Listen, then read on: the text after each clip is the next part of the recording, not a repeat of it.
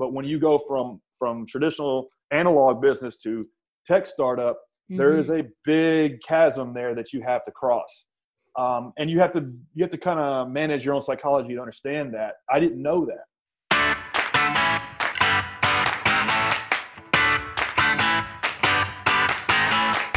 Welcome to the Small Business Growth Podcast with me, your host, Maddie Giordano. We will talk all things business, branding, and social media marketing so you can turn your passion into success, whether that be a clothing store, a yoga studio, an online coaching business, or whatever lights that fire inside of you. Here, you will find tons of quality information so you can crush your goals, build your business, and make more moolah. Sound good? Let's jump on in. Hey, Bryan, thanks so much for being here. Hey, my pleasure. Glad to be on. Yeah, so let's get started with just kind of sharing your story for what you're all about and what your business is and how you got to where you are today. Awesome, cool. So, lifelong entrepreneur. I've never had a job, I've never had a boss, which is probably pretty good. Nobody would ever hire me anyway. but uh, when I was uh, when I was in high school, my dad uh, interrupted me from playing Nintendo one day, and he said, "Hey, we have a job to do we're going to go mow the neighbor's yard. And I helped him cut the neighbor's grass. I went kicking and screaming, didn't want to, didn't want to do it, but he made me mow the neighbor's yard. And ever since then, I've been an entrepreneur for life. I, we made 20 bucks off of, off of two hours of work, the two of us. So we didn't do too well, but something about just working and, and making money for myself, it, it just, it just bit me. And by the time I was uh, graduating high school, I had 50 lawns in the neighborhood that I was mowing uh, after school and on the weekends. And uh, it, it, was it was cool because over 15 years period of time, I was able to grow that a little lawn mowing business into an actual company. Uh, and in 2014, that business was acquired. Uh, we had 150 uh, employees, uh, around 10 million dollars a year in, in, annual sales, and it was purchased by the largest landscaping company in the country. So I was able to go from just me uh, and a push mower to me and a real business over 15 years period of time. Wow, that's incredible. And I know you have kind of a history in building businesses, scaling them, and kind of bootstrapping, selling them, and then starting over. Um, what different businesses have you owned? What businesses? What business do you own now and operate? Yeah, so the the first company I did, I, I built it all debt free. I was uh, I was a fan of Dave Ramsey. I listened to him oh, on yeah. my head my headphones while I was working every day and he just beat into my head uh, just just trying to use debt wisely. I mean, he's zero debt, but I think that's a little extreme. But but being hmm. almost afraid of taking on debt and being you know building that business debt free was the thing that allowed me to sell it. And my second business, Green GreenPal, which is kind of the Uber for lawn mowing. So yeah. I went from a traditional blue collar type of business to now a purely digital one. Uh, we we are bootstrapping it and building it debt free as well. So that kind of ethos of taking the slow and low approach of, of, of building a company that's sustainable, that's growing off of its own revenue, that you're not going too fast, you're not overextending yourself, is what's kept me in business uh, for, for 20 years, was what allowed me to survive the 2008 economic meltdown and also survive what we're going through right now with COVID.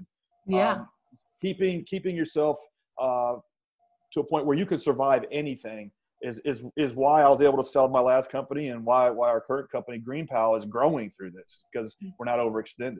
Yeah, absolutely. And so you said that your Green GreenPal is kind of like the Uber of landscaping. Can you t- kind of tell us your your business model there, just so the audience knows?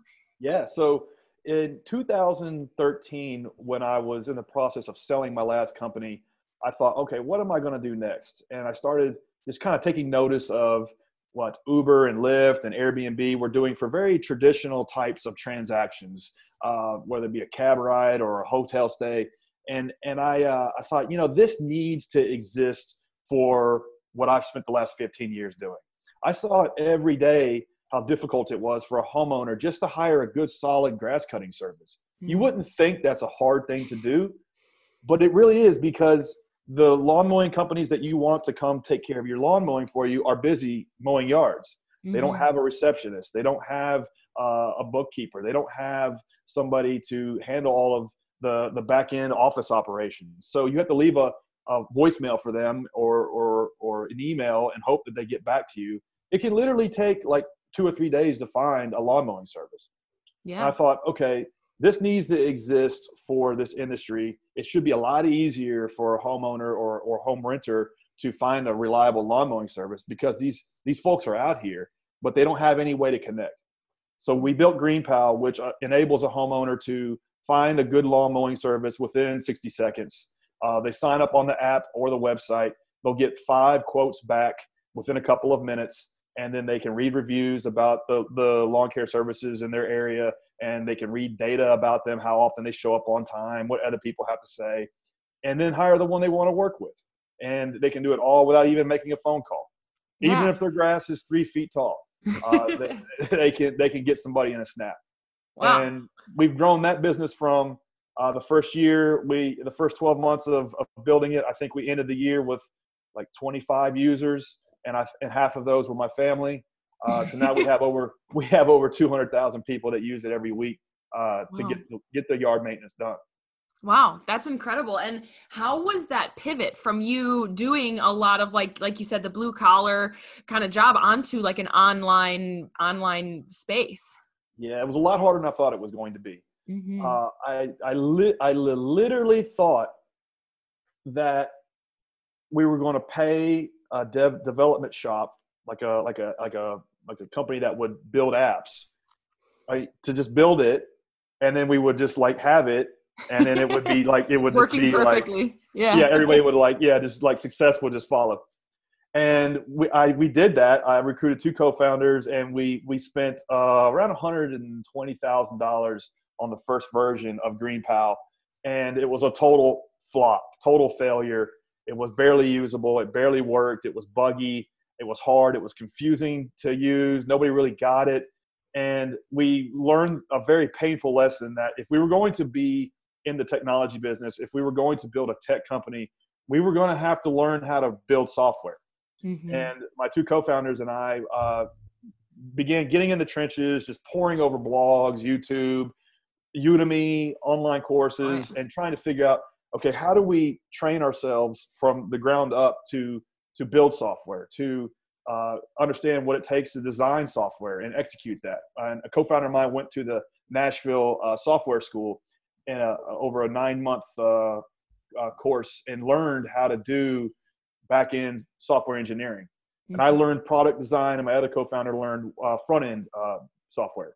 And over the next year, year and a half, we built ourselves the second version, and that went much smoother because we had the feedback from the first the first failure to Yeah. then bake into the second version. And little by little, we we have just never never stopped improving it, constantly uh, what they call iterating on top of what you have and getting it better and better and better based off users' feedback that are using it and building that, that kind of momentum.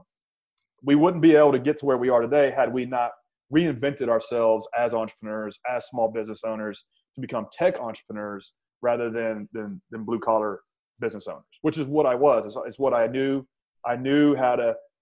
I knew how to change a transmission in a truck. I could do that. I knew how to. I knew how to organize 150 employees to get done what we had to get done that week. What I Mm-hmm. didn't know how to do was JavaScript, Ruby on Rails, uh, analytics, uh, And understanding. that is an all- abyss to jump into, man. it was a big gap, and I Yeah. didn't really understand how different the two really were. You know, in a traditional based business, you could you could airdrop me into uh, most any type of, of, of traditional business, whether it be a restaurant, carpet cleaning company, home building Mhm. company, roofer, I, and within six months I could figure it out yeah. uh, because a lot of sm- a lot of fundamentals uh, still apply. But when you go from from traditional analog business to tech startup, there Mhm. is a big chasm there that you have to cross, um, and you have to you have to kind of manage your own psychology to understand that. I didn't know that, Mhm. and what I was looking at was uh, a lot of other tech companies that were were just crushing it, and you, almost overnight successes. And and so the first thing is you don't realize there aren't there are no overnight successes. Those those teams have been at it for three, four, five years by the time Yeah. you you get around to hearing about them or using them.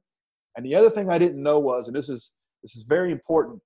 Most of the time, when you see one of those really big, like huge successes in, in, in the tech press or, or even, you know, just uh, uh something that you hear about and you use and you're like, man, when I think of that, what you don't, what you don't realize is that's usually that entrepreneur's second, third, or fourth time mm-hmm. trying to get one of these to work. And so they have accumulated all of this, all these scars and all of this muscle memory around, okay, this is how you build a tech co- company. This is how you get a, a tech startup going. And you really have to go through that school of hard knocks, usually at least once before you get a hit. Mm-hmm. And so mm-hmm. that was one of the things that cost us a year to maybe even three years of just reconditioning ourselves as as small business owners, as entrepreneurs, to play in this game. Yeah. And I think a lot of entrepreneurs come into it, like you said, like they think, oh, there's all these overnight successes. I can do that too. I see all of these stories out there and they come and they're like, okay, let me start this business. And in six months, they're like, well, I just keep failing. Why, why is this bad? And I think there's, there's a power in failure that you have to kind of fail your way to success in the beginning. And it seems like, like you said, you had that first kind of the fail of the app and then now you're able to really be successful in it. Can you speak to like how to keep overcoming and pushing through those failures. Yeah yeah totally. You you can be success you can get inspiration from from other entrepreneurs that are crushing it. They're usually mm-hmm. no smarter than you or i but you will be successful just not overnight. Yeah. And you you uh you have to you know i coach uh entrepreneurs here in nashville just as a hobby. And the thing I, I usually say to them is you know whatever this idea you have is you need to plan on spending the next 10 years on it. Yeah. Oh man, really? No. Yes. the next 10 years. No, you think it'll take that long? Yes, it will take that long. Maybe less. It might only take five, six, seven, but it but you need to be prepared for 10. Do you love the idea and and and, and are you passionate enough about it to spend the next 10 years on it? And that should serve as a good indicator is if you should if you should go forward with it. And how do you get through those those first um six months, year, two years, really the first two years suck most of the time. Mm-hmm. Um, you have to manage your own psychology. You you really do. That's that's half or more of the key to success starting one of these things is managing your own psychology and celebrating those little wins and and and reminding yourself of the power of compound interest. Mm. So in the early days, yeah, it might only be 10 users that used it this month. But if you can double that this next month and and and and double that again the month after, well then that number gets really big really quick. Yeah. And so for us, you know, we went from finishing the first year with with a handful of users, a couple couple dozen, and now we have over two hundred thousand wow. homeowners that are retained using this thing, you know, on a weekly basis.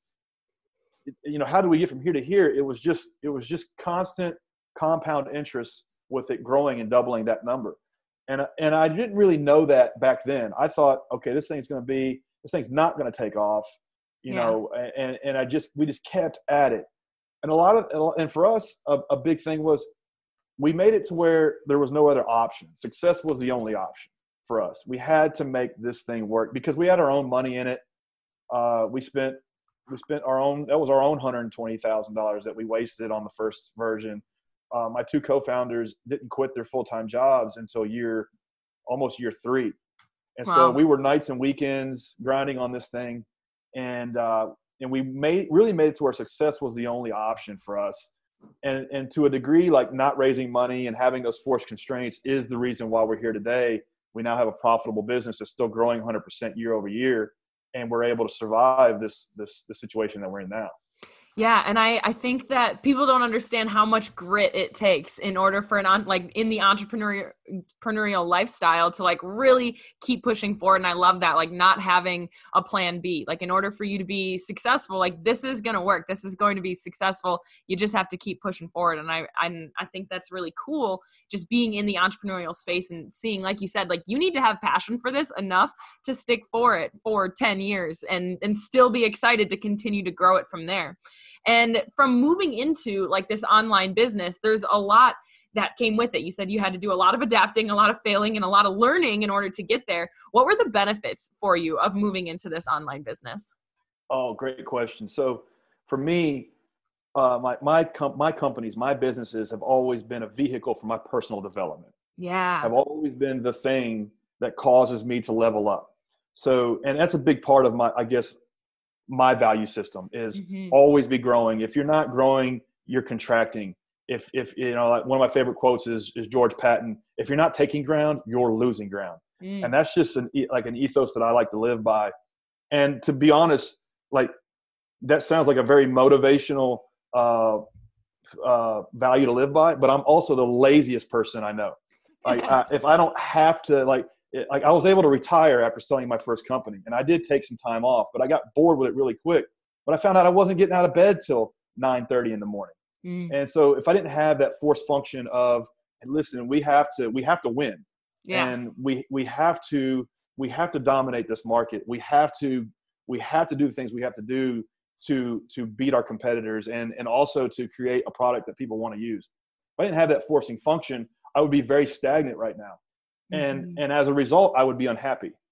And so so for me, my businesses have always been in- in a weird way like a source of joy for me because I can look back and say, wow, look at what you've become to to build this thing and pilot this thing that you would have never done if if, if the market hadn't required it of you if yeah. if these objectives hadn't required it of you and so even just my first business learning how to become a leader a manager uh, having over 100 employees managing a sales team uh, how to hire and fire people all of these difficult things that a business owner has to has to go through i was able to do that uh, through trial and error and my business required it of me Mhm. now fast forward to my second business GreenPal uh, having to go through the through the tough process of reinventing myself as a, as an entrepreneur and learning all the things that i had to, to learn as i look back and, and i'm not the same person i was five years ago eight yeah. ten years ago i'm just not the same person I, I i i have more knowledge more wisdom than i did then and i can't say you know without my business i probably wouldn't have been forced to, to read the books i read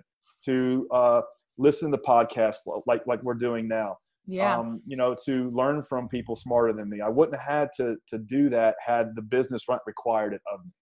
Yeah, absolutely. And just kind of it, I love that that you put your like your personal growth is through your business and you really have to learn how to to grow yourself, grow your skill set and adapt as a person and throughout and I mean in a year you can grow so much through your business personally as well. Right. And I think the online scape really, really moves into that too. Cause like you said, it's a whole new world. Like the tech side of things is a whole new avenue.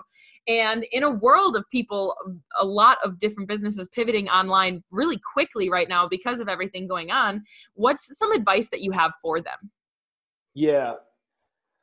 Uh, Like yeah, yes, yes, if that's your passion and you want to do it, yes, go for it. But yes, don't underestimate how hard it's going to be. Mm, um and and and, and the only reason like like a, uh, a trainer at, at my gym you know he's asking me for advice like you know i really don't i, I I'm, I'm good at training it's my passion but but i want to have a digital business like you do and i think that um if i can just do all of this online then i you know and how do i do that i'm like bro i don't see it i don't i don't see how we're gonna like circumvent like you being here like coaching and training people in person. I don't see that. Now maybe maybe you do, and maybe there is a way for you to do all of this purely digitally. Surely uh, COVID right now is an experience in that, but yeah. but but I, I don't I don't I can't see that happening. So it's so I guess my point is like yes, look for ways to if you want to be a, a tech online based on, entrepreneur, look for ways to do that, but don't be delusional about how how you're gonna how you're gonna execute, how you're gonna get from here to here. Yeah. Uh, and and and my favorite uh, quote from is a guy named Ben Horowitz, who who's a smart and uh, venture capitalist. He says, uh, "Fire bullets, not cannonballs." Mm, So before you just quit your job, or before you uh, tell all your clients to take a hike or whatever, like test this out. yeah. Maybe you know, in the case of of my my acquaintance, the the the the, uh, the trainer, maybe you keep a full workload and then nights and weekends do free coaching online and see if you can get 10 free customers then try to get one paying customer. Yeah. and then after slowly transition into this yes go for it but fire bullets not cannonballs. Run little experiments. Uh, try to figure out what the smallest thing you can do is to validate if this is a good idea or not and then run that experiment. And then if that goes well then then scale it up a little little by little. Because you know there's there's a there's there's a graveyard a, a Mhm. literal graveyard of of failed tech startups and sadly, a lot of times, business owners, entrepreneurs that go through that come out jaded. They come out in personal debt and they don't try again. And then they literally spend the, the next 20 years working for somebody else, hmm. miserable because they didn't approach this the smart way. So yes, go go for it, but also do it wisely and follow the methodology that's been laid out by smart people like Eric Ries with the Lean Startup and, and other guys like that. This the blueprints there. Study that stuff. Do this smart. Uh, iterate. Do it. Take small. Do it in small steps. Experiment and and figure out what success looks like and literally get there step by step. Yeah, I, I, that's really great because I do think a lot of people are like, oh, well, I'll just go online. It's going to be really easy. I'm opening up my audience to so many new people, and people are just going to flood in. But it's hard to actually get your message, get your new online startup out to a bunch of people and your idea. And you can go through all of this work to create something and then no one wants to buy it. So you do have to take it. And I think before you take that full leap into, okay, I'm going to quit my other job and this is what I'm going into, know that it's going to take a very long time. And how did you see that? Like when did you see kind of that explosion of your of your online business? What forms of marketing did you find that it was the easiest for people to get out there? Yeah, great question. So rewind back to 2014. My two co-founders and I uh, take take pull our money together and we spend a hundred some odd thousand dollars building this thing. We release it, and to your point, crickets. Nobody used it we launched the app uh, to an empty empty room and and if you and so we learned the hard way if you build it they will not come. We learn that you have to drum up you have to do something to drum up interest in this thing. And the, the only thing i knew to do at the time was we was to take a page out of my former playbook 10 years earlier and we started passing out door hangers. Mm. so we we hoofed it around all middle tennessee around the nashville area and we must have passed out what had to be 50,000 door hangers over wow. over a few weeks time and uh, it, it, it really sucked. Uh, and uh, my co-founder got bit by a dog. We got rained on all the damn time. I, I, even to this day i can i can close my eyes and like i know how to like hang that little da- door hanger. Like i can do it, I do it yeah yeah because i got so good at it over and over and over again. Uh, but we did that and we got enough of a trickle of, of users to the site to to get like a like a hundred people, maybe maybe mm. a couple hundred people, and they and just to try it, just to use it, and after after we we were able to monitor their use, you know, in analytics tools and understand, okay, what what are the bottlenecks? What where where do we where do we do well? Where do we not do so well? And then and then understand, okay, we have these people information. Let's let's reach out to them and see if they'll talk to us. And around maybe a dozen people did and we mm. met with them in coffee shops sometimes in their home restaurants and we would just sit down with them for 10 minutes 30 minutes an hour whatever they would give us and just walk through okay what did you expect the website to do? What did you what did you what problem were you trying to solve? Where did it where did it leave you confused? Where were you disappointed? Taking all of that information from these earlier users and we were able to understand a couple things. We thought that people would use our service because it was a cheaper alternative to dialing for dollars and just calling people around, which it is. But for them, it was more speed. They needed somebody today. Mm. They needed somebody at the latest in the morning. And so we understood really early that that our value proposition was was less about price and more about quick turnaround, quick turnaround on quotes, quick turnaround on getting the job done. And so that was an early key uh, bit of guidance that we wouldn't have gotten had we not not spoken to our users. And so part of our how we operate this business even to this day is to constantly be in contact with our users every day, dozens, hundreds of times a day. When that guides how we build the product, guides what we do. So really early, it was all just hand-to-hand combat, passing out flyers, get users, get information, use that to get more users. And what we understood was okay, if we can take the things that they liked and bake that into our website, how it communicates, then we can increase the conversion rate on the website. And maybe we can get to a point where we can not have to pass out flyers anymore and we can acquire people just through Google traffic. And as time went on, we started researching search engine optimization. Okay, how do you how do you play that game? How do you win mm-hmm. at that mm-hmm. game? And that's another kind of subset of something you would think is relatively straightforward and easy, which is a which is tremendously hard. And uh, we learned early on if if you're going to rely on Google traffic as a, as a user acquisition channel for your business, really it is a then it needs to be a fundamental part of the business. Yeah. It has to be ingrained in what the business is. And we started developing a strategy of okay, how do we increase traffic? How do we how do we do the tactical things like creating more landing pages? Uh, we understood really early that a market is not uh, Atlanta, Georgia. It's Marietta, Georgia, Alpharetta, Georgia. It's Jonesboro. It's it's Riverdale. It's it's it's uh, Smyrna, Georgia. Uh, those are the cities and towns that comprise a market, and not Atlanta. And so we developed content for those little small areas. And so little by little, we we began to understand. Okay, this is how you execute at search. And to this day, search is is the use is is the is the uh, source of 80% of our new users. Wow. Uh, and we, we dominate at it. And it, because it's, it's, it's, it's one channel of, for acquiring users that we've bet the company on. Yeah, and it so it sounds like correct me if I'm wrong, but it sounds like you really just needed to figure out your audience. Like you needed to figure out what their pain points, their problems were. You did right. a lot of market research.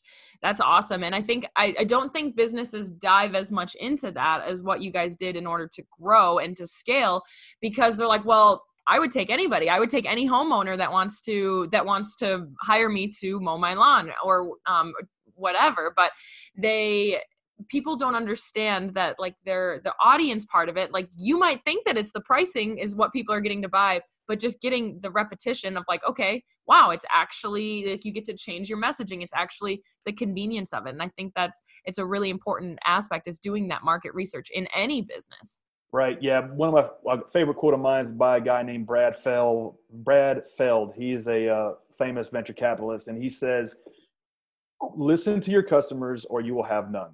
Mm. And that's it. Uh, yeah. You you you have to listen to that feedback. And you have to not only listen to it and adjust, but you have to bake it into the DNA of of the business. Whether it's a small company, you and just you by yourself, or you and a hundred people the your your customer feedback has to be baked into what it is you're doing and it has to be one of your guiding principles. Yeah it definitely does and i think i think some people kind of turn a blind eye to it because they're like oh well all these people are saying this but they don't really want to adjust their business into what these people are saying but they don't but like you can scale so much from when you do listen you like active listening to what people are saying adjust what you're doing and mm, there more people will come. Right. Yeah. Exactly Absolutely. And so you said, so you had a business before your Green Pal. At what point, and you grew that from nothing, at what point were you, did you decide, like, okay, I grew this, I scaled this, and now it's time to exit? And how do you yeah. kind of decide that that's the right point to go? Awesome, awesome question. So for me, it was a personal decision and less of a business decision. You know, like I was saying earlier, my businesses have always been core to, okay, how I become wiser, how I how I level up, how I become flat out smarter, mm-hmm. how I uh, grow myself as as an entrepreneur and as a just as a this is a man, and and so I reached a plateau point where I was running it. I had good systems in place. I had a good team around me.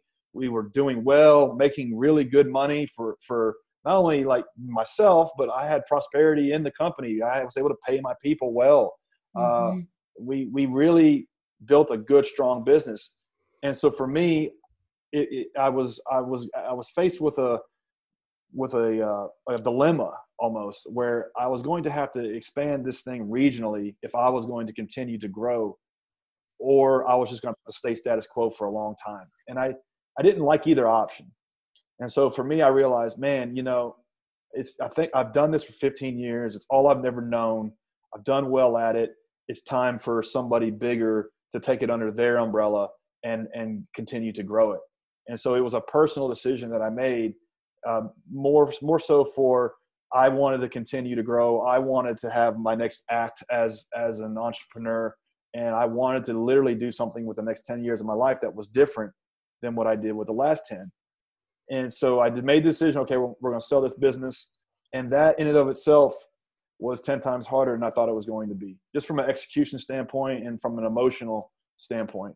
When you spend 15 years or 10 or five years building something, a lot of times it becomes part of your your personal identity. And so I didn't understand how hard it was going to be for me to divorce myself from that. Yeah. Um, and so like that was that was a difficult part of that. Uh, watching somebody else take over, you know, your thing, your baby that you built was hard. Um, but but uh, I got through it, got it done, and, and I'm glad I did because because I'm having a ball building this company now. It's a lot of fun, and it's it's a whole new set of challenges that have have at times sucked. But you know, when I take inventory of the last seven years building this thing, I look at it positively. I'm glad I've done it. Yeah, and you're and a lot of th- times with entrepreneurship is you really identify yourself with your business, um, and so knowing when it's time to like make that break, I think is um, is is a difficult decision. And then watching another business like change what you've grown, it's like, well, no, I wanted it to be this way, like I wanted you to do that, and I think that's a difficult thing to do. Yeah, yeah, it, it, it definitely was. It was. It's kind of like uh, the way I would equate it is maybe like ah, maybe somebody somebody moving in with with you and your spouse and like like like they're not gonna and like okay this is my wife now. Well well, and then not and then but then but then the the, the hard really hard part is is like okay fine. You're like fine. But this is this is how my wife this is this is this is how my wife likes to be treated. And then they're like not listening to you. I know, and I can't. I can't imagine like really watching that. Because I know how much I like to have power over what happens in my business, and I would be like, oh man, like letting go of that power would be hard. really hard. Really Yeah. tough. It took a long time. I'm sure it did, and but I, again, I'm sure you're glad you did it in the long run, and now you're able to do something you're more passionate about and feel more aligned with as well. right Yeah. And so at the end of my podcasts, I like to um, just kind of give like an action item for the people listening. So right now, what could what would you give as an advice or as something for an entrepreneur to do today in order to advance their business? yeah oh man it's tough where do, where do i even zoom in on uh, one of my values is hustle while you wait Mm, So that could mean anything. That could mean uh, uh, in line for a coffee at Starbucks. Maybe maybe you're uh, and maybe maybe you're looking at your Google Analytics on your phone. Goo- Mhm. Believe it or not, Google Analytics has got a hell of a mobile app. They'll tell you everything you want to know about your website, and you can look at it anytime on your phone. yeah. So maybe maybe you're in line for a coffee at Starbucks and, and you, you're looking at okay, how many users came today? How many of them bounced? How many of them converted? Um, and and what does that look like based on this time last year? That's something you can do, and in 60 seconds get uh, an update on how you're doing. Uh, something simple like that. O- o- on a bigger scale, hustle while you wait might apply to uh, uh, just the time we're in right now, where a lot of people are sitting at home for a week, four weeks, eight weeks, however long we got to sit. Use that time to get on Udemy, get on uh, Udacity, get on Masterclass, yeah. pick up a new skill, pick up something that you didn't know this time last year, and within a month, quite possibly, you could master it. Uh, I was talking to a friend the other day, and and she and, she, and I was like, "What are you going to do for the next?" Because she's got furloughed, and and, Mm. and it's like, "What are you going to do for the next sixty days?" She goes, "I don't really know." I'm like, "Is there not a skill you want to learn?" Yeah, not really. And I'm like, "Damn, really? There's got to be something." So, it's, but that's that's 95 percent of people. I know. That's literally 95 or more percent of people are are not going to level up in this time. Be the Mhm. five percent or or two percent that will, and you'll come out of this smarter or stronger, and, and maybe one step closer to actually starting that business. Yeah, never stop growing, and um, it's a it's a different mindset to have. Like, and some people are taking it a little bit a little bit slower, and and then there's the others that are really grinding right now. People that I mean, with my business being online, I feel like mine is like I'm like, holy cow, I'm working harder than I ever have now because everybody else is online, um, Right. and that's great. Um, so I always ask my podcast guests three questions at the end. Um, the first is if you would recommend any book to an entrepreneur, what would it be? Wow. Whoa. you can give So, more than uh, one. I don't want to go. I guess I don't. I want to make it broad. I guess. I guess I would read the book, "The Seven Habits of Highly Effective People." Yes, I love And, that book. Man, what a great book! oh Uh, yeah. and it doesn't necessarily map directly to the the skills and tactics of running a business, but but I think it, it'll help you become one step closer to the type of person that that is successful. Mm-hmm. And so, you know, if I was here and like to live that book perfectly, maybe I move to here. Like you'll never, you'll never embody everything that book uh, teaches you because it's because Mhm. easy, but it's it's it's simple, but it's hard. They're simple concepts, but they're hard to hard to master. So that book is like my personal Bible. I would recommend like everybody read it, but but Mhm. especially if you're- going to try to like be insane enough to start a small business or or a tech based business or whatever, that book will help prepare you to become the kind of person that that that is that to become successful. Yeah, absolutely. Um, yeah, that's a good one. And one that's very similar to that in my mind is um, Brendon Burchard's highly um, habits for high high performers, high performance habits. I've never read that. I've heard of it, but It's yeah, so yeah, yeah, good. That. Yeah, definitely, definitely add it to the list. It's such a good one, and they're they're very comparable. They have different habits, but it's all going towards the same thing. So the maybe habits of high performers. yes, uh, high performance habits. I think I think High is the performance habits. yeah, Right it's on. a good I'll, one. I'll, de- I'll definitely, I'll definitely pick that one up on on Audible. I'm more of an Audible guy, but yeah, Oh yeah.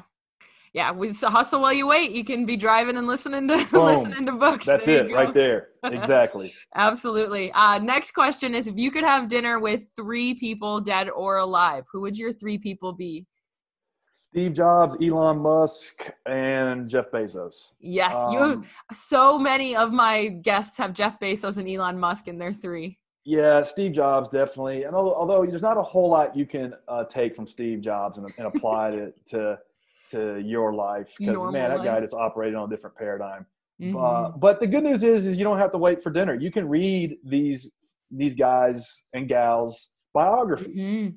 Um, the the bi- the biography of Steve Jobs is a great book. Uh, read that. That's you. I mean, I've learned some things from it. Like you don't have to like dream about dinner. You can read their bio. You can like the the the auto uh, the biography that came out about Elon Musk's really good. Mm. So yeah, I love Elon Yeah. Musk. Such a good one. Um, all right, and then just to leave whatever you want to leave on the floor with the audience, what is your final tip? Your final do this. Um, this is this is what another one of your values are. Oh wow. Okay. So right now we're going through uh, the middle. Like whenever you're listening to this, now five, ten years from now, we're in the middle of, of the worst economic downturn probably in the history of the country. Hopefully, we Mhm. bounce back quickly. My advice to to other business owners, other entrepreneurs, don't do not quit. Don't ever quit. So long as you've got your last one, five, ten customers, don't ever quit. Don't quit until you you you are absolutely out of the game. Stay in the game. Uh, do whatever it takes. Uh, stay in the game because only when you're in the game is only when you can win. Just stay in the game and figure out any way possible to get get through this, and you'll come out stronger. And believe it or not, you'll look back at this five, ten years from now, and you'll be glad it happened in a way because you'll be stronger, smarter, and more successful because you went through this. Yes, love that. All right, Bryan, where can people find you? Where can they check out your business? All sorts of things. So the website yourgreenpal.com. You can just download GreenPal in the in the App Store or Play Store. If you are a homeowner, home renter, needs basic yard maintenance services nationwide uh, in the United States, it's the easiest way to get it done. Um, anybody want to email me? Email me at bryan at yourgreenpal.com, B R Y A N at yourgreenpal.com. Awesome. Well, thank you so much, Bryan, for giving us all your wisdom and all of your uh, all of your tips and tricks and your values. Right on. I had a good time. Yes, thank you. See ya. All right, Busy Bee fam, that is it for this week's episode. If you enjoyed it, hit the subscribe button to be notified. I put out a new episode every Tuesday, so get excited for those all about business, branding, and social media marketing. You can get all sorts of tricks on how to grow your small business. Hang out with me on Instagram at This Is Hive. I put out a lot of other content out on there. Leave a review and let me know which topics you're liking the most, what you're loving about the podcast. And if you do want to share with your audience on Instagram, I love when I see what you guys are thinking about the podcast on your story. So definitely share that, tag me in it, and I cannot wait to see what episodes you are loving the most. As always, it was a pleasure being here with you. I will see you next Tuesday.